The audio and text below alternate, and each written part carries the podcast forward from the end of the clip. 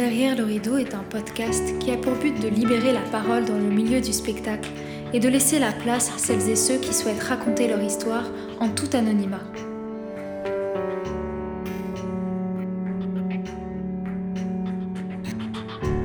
Des situations nous marquent plus que d'autres et sont pour certains un poids sur la poitrine qu'on a du mal à lâcher. Peut-être que dans nos mots, certaines personnes se reconnaîtront. Remplaçable. Des centaines de candidatures, un seul rôle à pourvoir. Lorsque nous intégrons un projet, nous voulons évidemment bien faire et surtout profiter de chaque instant, car nous avons bien conscience qu'au moindre faux pas, la porte n'est pas loin et d'autres artistes attendent derrière pour reprendre le poste. Alors nous permettons beaucoup de choses qu'on n'aurait habituellement pas acceptées. Nos valeurs, notre éducation, notre respect, notre intégrité, tout ça part aux oubliettes. Mais avons-nous décidé d'être artistes pour avoir peur d'être nous-mêmes? Aujourd'hui, j'accueille euh, Julie, une comédienne chanteuse qui travaille dans le spectacle musical. Ça fait combien de temps que tu travailles euh Maintenant, ça doit faire 5 ans. Ouais, depuis mon premier contrat professionnel dans le spectacle, c'était euh, mai 2015. Ok. Et tu as fait exclusivement du spectacle musical ou t'as J'ai commencé par beaucoup de comédies de boulevard et parallèlement à ça, j'auditionnais pour de la comédie musicale et puis finalement, je me suis dirigée vers ça et je fais presque uniquement que ça depuis euh, trois ans. Comment ça se passe pour toi ce deuxième confinement euh? Ah bah c'est une horreur. Plein de dates annulées. Pour l'instant j'en ai que 8 mais euh, j'en aurais peut-être 18 autres d'annulés. J'étais censée être sur la programmation d'une opérette. Pour l'instant, les répétitions sont maintenues parce que le gouvernement a maintenu nos répétitions pour qu'on puisse répéter sans forcément être payé d'ailleurs, sans forcément jouer. Mais on attend de voir la suite quoi. Donc c'est assez dur. On a l'impression de régresser en fait. Et d'être les seuls à régresser d'ailleurs. Complètement. C'est ça qui est assez euh, trash.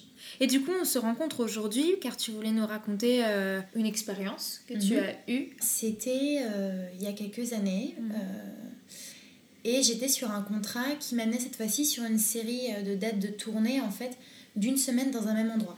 C'était en France, en, province. Mhm. Et en fait, cet homme dont je vais parler fait partie du casting. Et c'est vrai que dès le début, j'ai senti qu'il avait un, un attrait. Enfin, je l'ai senti attiré par moi, j'ai senti que c'était assez voyant, mais jusque-là, rien de rien d'anormal, rien de déplacé en tout mhm. cas.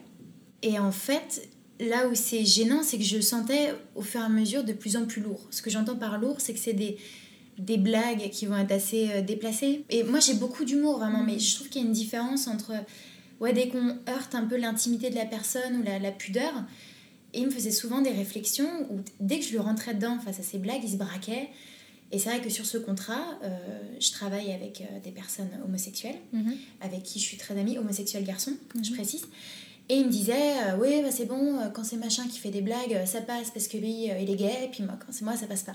Donc déjà, je commençais à cerner un peu le personnage et mhm. je lui expliquais que, ben non, en fait, parce que ces personnes-là, elles me font des blagues qui peuvent être très drôles, très lourdes, mais elles vont jamais me heurter moi.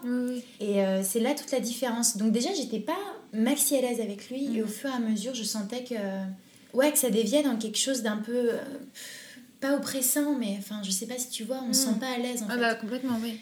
En plus, la deuxième difficulté, c'est que euh, sa femme est sur le contrat avec moi. Et donc, il y a ce truc où j'osais pas lui rentrer dedans et lui dire frontalement écoute, je sens que il y a quelque chose de gênant, que tu me fais des avances euh, par ces blagues lourdes. Et euh, parce qu'il y a sa femme qui est à côté et que, pour le coup, je la respecte énormément. Et... C'est embarrassant comme situation. oui, c'est très embarrassant. et en fait, finalement, donc vient cette date de tournée qui euh, aboutissait, ça faisait un an déjà qu'on jouait ce show. À raison de quelques dates par année, c'était très peu, mais de, très belles dates, bref. Et c'était vraiment le premier soir de cette semaine de tournée et euh, j'étais dans les coulisses. C'était juste avant de rentrer sur scène, sur un rôle qui en plus pour le coup est assez consistant, qui demande de et en vrai, ça aurait été n'importe quel rôle, ça aurait été déjà gênant, mais là, un truc où voilà, il faut se concentrer.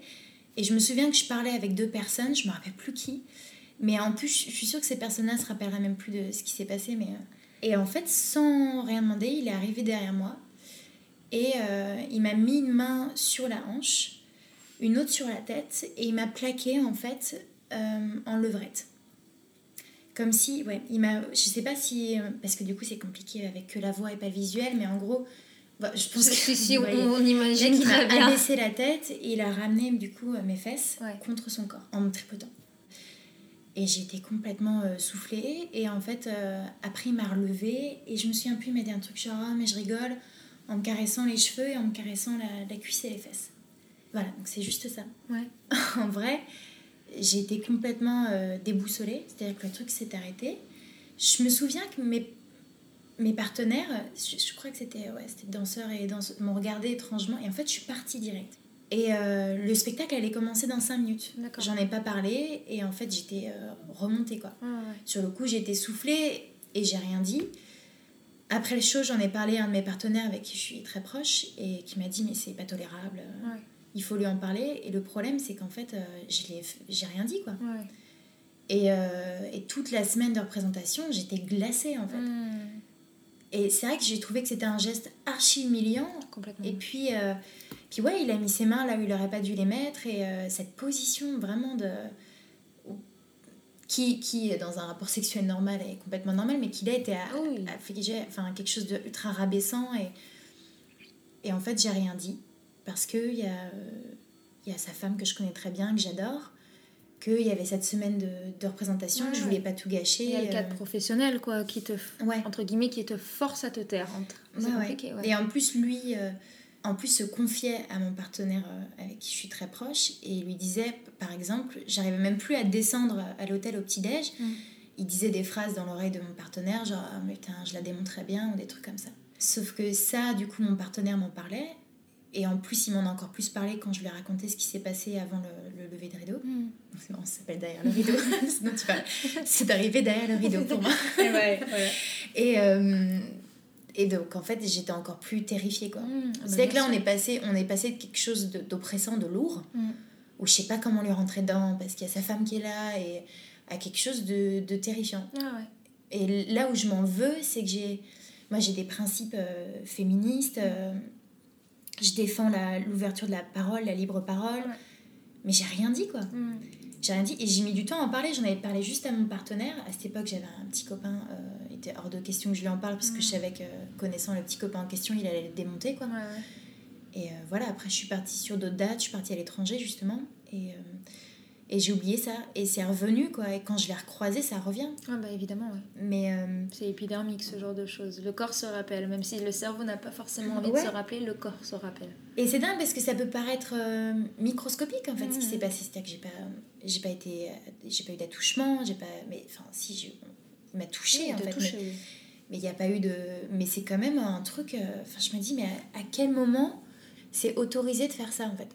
En fait, j'essaie d'inverser le rôle. À quel moment je vais venir voir un mec Mhm. Mais parce qu'en plus, c'est que c'est arrivé de nulle part. Hmm. C'est-à-dire que vraiment, il n'était pas avec nous, il m'a pas parlé, il est juste arrivé derrière moi et il m'a abaissé comme ça. Ah. C'est un truc, euh, puis avec la main sur la tête que Ah. t'abaisses et tout. Donc j'étais là, euh, j'étais, mais je me disais, mais qui, mais qui est cet homme en fait Ouais, et les deux danseurs qui étaient en coulisses, Ouais. ils ont assisté à ça et tu leur en as pas parlé, ils ont rien dit. Non, j'ai pas osé. et même pas- eux, ils sont pas venus t'en reparler. euh. Non, même pas. Même pas, je sais pas. Il y a un truc où, euh, je sais pas, on a l'impression que les gens connaissent ce mec quoi. Ouais. ou font comme s'ils ne voyaient pas, en fait, tout simplement. Et en plus, quand j'ai connu cet homme, il m'a raconté une histoire qui lui est arrivée sur un autre spectacle où une, euh, sa partenaire s'était plaint. Il me défendait qu'elle avait menti et tout, alors que du coup, maintenant, avec le recul et toutes les histoires qui surgissent, on apprend qu'une euh, une personne agressée ment très, très, très rarement, ça n'arrive jamais. Ouais. Quel intérêt elle a de mentir, en plus sur un contrat euh, qui concerne je sais pas combien de personnes sur le plateau avec une Mm. prod? Et moi, au début, quand il m'a raconté ça, mais elle m'a dit, elle mentait, euh, elle, m'a, elle a dit ça pour me, pour me descendre et tout machin. Moi, je le croyais. Mhm. Et c'est, et, euh, et c'est au fur et à mesure ouais, du contrat où je l'ai senti de plus en plus insistant avec moi, de plus en plus lourd, de plus en plus déplacé. Et finalement, ce, ces gestes qu'il a eu envers moi, que je me suis dit, ah ouais, d'accord. Donc là, tu es tombé dans le, dans le même piège que les autres. Tu l'as cru, et en plus, tu as cru que la nana, c'était une menteuse, quoi. Mais ils sont très forts en général pour se faire passer eux. Oui, et puis en plus, j'en parlais avec sa femme. Ah ouais. C'est-à-dire que forcément, c'est compliqué pour l'être aimé d'accepter que son, son amour est. Son amoureux est comme ça, tu vois. Ouais, Donc ouais. forcément, t'as l'appui de sa femme qui en plus te dit non, mais c'est n'importe quoi. Donc là, t'es là en mode ah ouais, c'est une grosse mytho, la fille et tout. Donc à, à aucun moment, euh, je l'ai cru au début, quoi. Ouais, il y a ce truc où tout le monde euh, fait comme si de rien n'était, quoi. Et en, en vrai, oui et non, parce que du coup, mon partenaire en question, le seul à qui je me suis confiée sur ce, tout ce cast, en fait, tout le, toute la distribution, lui me soutient en fait. Et quand, et quand du coup mon agresseur lui, lui, faisait des remarques à l'oreille, il le rembarrait direct. En vrai, c'était pas non plus à mon partenaire de parler pour moi. C'est-à-dire que mmh. c'est aussi à moi d'engager la, la, parole. Oui, mais c'est difficile. Mais, Ouais, c'est difficile parce qu'en plus, c'est une personne qui, pour le coup, lui, est très installée dans le musical. Mm. Moi, je démarre, ça fait 5 ans, donc euh, c'est les tout débuts. Euh, en plus, ce contrat-là, c'était. J'avais la chance d'avoir le rôle principal dessus. C'était mon premier mm. rôle principal dans un, dans un musical assez euh, consistant, prenant mm. de, de, qualité, quoi, que j'affectionne particulièrement artistiquement. Donc je me suis dit, j'ai pas envie de créer la pagaille Mm. là-dedans. Et, et, en plus, comme je me dis, mais comme si c'était moi qui allais la créer, quoi. Mm. Alors que c'est lui qui l'a créé, mais, mais du coup, c'est toujours aux victimes de. Ouais, de. De se sacrifier une nouvelle fois. Oui, ouais, ouais, pour. Euh, pour l'ouvrir et pour être euh, oh là là non mais tu passes tout le bazar que ça a créé euh, cette histoire hein. mm. Donc c'est pour ça que j'ai rien dit et toi est-ce que aujourd'hui tu te sentirais de le confronter ou de lui en parler à ton agresseur? Oui, en fait, je Avec les mois du recul, avec. Ouais, je me suis toujours dit, parce qu'en plus, le pire, c'est que je me détestais, parce qu'aprais, je faisais semblant. Hmm. Je l'ai recroisé à plusieurs reprises. Et euh, bon, déjà, j'ai arrêté de m'asseoir à côté de lui dès qu'il y avait des pots ou des, hmm. des, bouffes, je me mettais toujours loin. Je l'ai recroisé un ou deux anniversaires, parce hmm. qu'en plus, c'est un petit milieu. Donc, euh, vraiment, tout le monde se connaît. Et en fait, je m'étais dit, il faut absolument que je lui en parle à lui avant, si jamais je dois faire, euh, faire des pro enfin, engager une procédure. Euh, je veux lui en parler avant, lui mm. dire que c'est pas bien, qu'il mm. faut qu'il l'arrête. Je suis persuadée aussi que les gens peuvent s'éduquer et changer. Euh, mm. je l'ai croisé une fois seule à un anniversaire et j'hésitais à le prendre à part et en fait j'étais en soirée et j'avais pas envie de. Mais de manière générale, la, libération de la parole est, compliquée. C'est-à-dire que on salue ce qui s'est passé avec le mouvement MeToo euh, au cinéma, sauf que le problème c'est que le spectacle vivant ça touche des personnes plus précaires. Nous on est pour le coup, on est vraiment intermittent du spectacle, on ne mm. gagne pas des milliers des cents. On vit beaucoup aussi avec ce qu'on dit de nous, parce qu'on a beau dire ah les castings sont impartials mais on le sait qu'on peut se faire euh, boycotter très facilement. Et pour le coup on n'aura pas une autorité publique qui pourra nous sauver. Parce qu'on n'en a pas. On fait ce métier pour être invisible aussi. Donc euh, je salue euh, les personnes du mouvement MeToo Adèle Haenel etc qui vraiment libèrent la parole mais d'un autre côté elles engagent les autres femmes à libérer la parole. Je suis là, mais en mode, oui, mais nous, on est solvable, en fait. Mm. Parce que on, nous oublie, quoi, d'un contre un autre. Euh, c'est le principe du spectacle vivant. C'est qu'on est vivant pour un temps, et puis après, notre image, elle s'efface à la fin du spectacle. Oui, il y a ce truc où, comme tu disais, on est solvable, et on mm. a un métier qui nous demande constamment d'aller chercher des contrats différents. Sauf si on fait partie d'une compagnie. Autrement, on est constamment en audition, en casting. Et euh, ça parle vite. Ça parle vite sur nous. Et direct, on peut avoir l'image ouais, de, de, la relou. Et quand, quand j'ai commencé dans le théâtre de boulevard, j'ai passé une audition un jour. Et sur scène, en fait, je devais passer la scène avec l'auteur de la pièce. Et l'auteur a été horrible avec moi et une autre copine à moi qui passait l'audition. Qui m'a touché les hanches, tripoté, mmh. euh, voilà. Et donc en fait, euh, ma copine et moi, on a refusé le rôle alors qu'on a été prises toutes les deux pour jouer en alternance. Et j'ai quand même eu un rendez-vous avec le producteur qui nous a dit... Euh, il m'a dit euh, Julie, je veux boire un verre avec toi, euh, mm. laisse-moi te convaincre. Et en fait, voilà, c'était. Euh, et c'est vrai que j'étais en dèche de cachet. Mm. J'avais cette prod qui m'offrait je sais pas combien de cachets par mois. Et il m'a dit Ne t'inquiète pas, tu joueras jamais avec cet homme. c'était l'auteur. Bon, il joue de temps en temps, mais là, je le ferai plus jouer avec toi ni avec ta, ta copine qui a été prise. Mais viens, s'il te plaît, et tais-toi. C'est dingue. Et donc, en fait, alors que voilà, ce mec nous avait toutes les deux clairement tripoté en audition. Mm. Sur une scène, on était censé être bourré dans une voiture, très comique. Donc, je ne vois pas ce que ses mains avaient à faire sur mes hanches et mes cuisses. Et euh, ma copine euh, n'a pas compris non plus le rapport, donc c'est qu'il y avait clairement un problème. Et en fait, il est.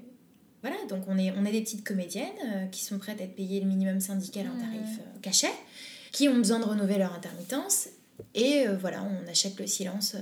C'est terrible, hein Merci beaucoup en tout cas. Ben, merci à toi. Et je t'ai demandé de m'apporter une, euh, une, chanson, un texte, une poésie, quelque chose, peu importe. Je... Et eh ben, je parlais d'un livre que j'ai lu il y a peu de temps. Parce que je me dis que vu la situation, on peut peut-être bien se remettre à la lecture. Et ça fait du bien. Et alors, c'est une histoire qui s'appelle La femme aux fleurs de papier, ce livre qui a été écrit par euh, Donato Carizzi. Mhm. Alors, je ne sais pas si certains d'entre vous connaissent, c'est un auteur euh, italien qui est très connu pour ses polars et euh, dont, qui sont terrifiants, glaçants, vraiment. moi qui m'ont bien fait flipper. Le chuchoteur, je vous le recommande si vous aimez bien avoir un peu peur euh, dans votre lit, ou l'écorcher. Et donc j'ai acheté ce livre en pensant que c'était un polar. J'avais pas du tout le truc.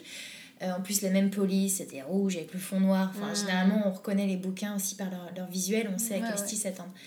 Et en fait, je suis tombée sur une, euh, une histoire d'amour, une histoire sur l'amour, mais magnifique. Et donc en fait, ce qui est génial, c'est qu'il y a tout cet entretien qui va se jouer entre ce prisonnier italien et ce médecin autrichien qui l'interroge.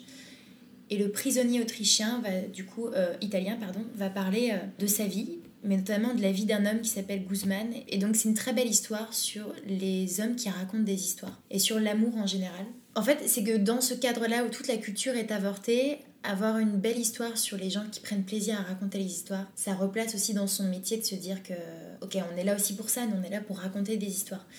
Et du coup, j'ai, je m'attendais pas à ce bouquin, il m'a bouleversée, j'étais en larmes. Mhm. Mais et puis, pour ceux qui sont pas des gros lecteurs, c'est un livre très court. Ça s'appelle La femme aux fleurs de papier. La femme aux fleurs de papier. Ouais. Bon, bah, merci beaucoup pour ce partage. Bah, de rien. Et puis, bah, je te souhaite une belle journée, un bon confinement. Oui, bah, écoute, bon confinement à toi aussi. Et je te souhaite que, que ce podcast euh, ait de, des répercussions positives, et j'en suis sûre. Hmm. Et je te remercie, je te félicite. Bah, merci beaucoup à toi. Il est difficile de changer les mœurs et de se rebeller contre les personnes qui tiennent les rênes dans le milieu du spectacle. Mais je crois que si nous unissons nos voix, si nous libérons la parole et que nous nous faisons entendre, les règles peuvent changer. À partir d'aujourd'hui, soyons les maîtres du jeu. Arrêtons d'avoir peur. À bientôt, derrière le rideau.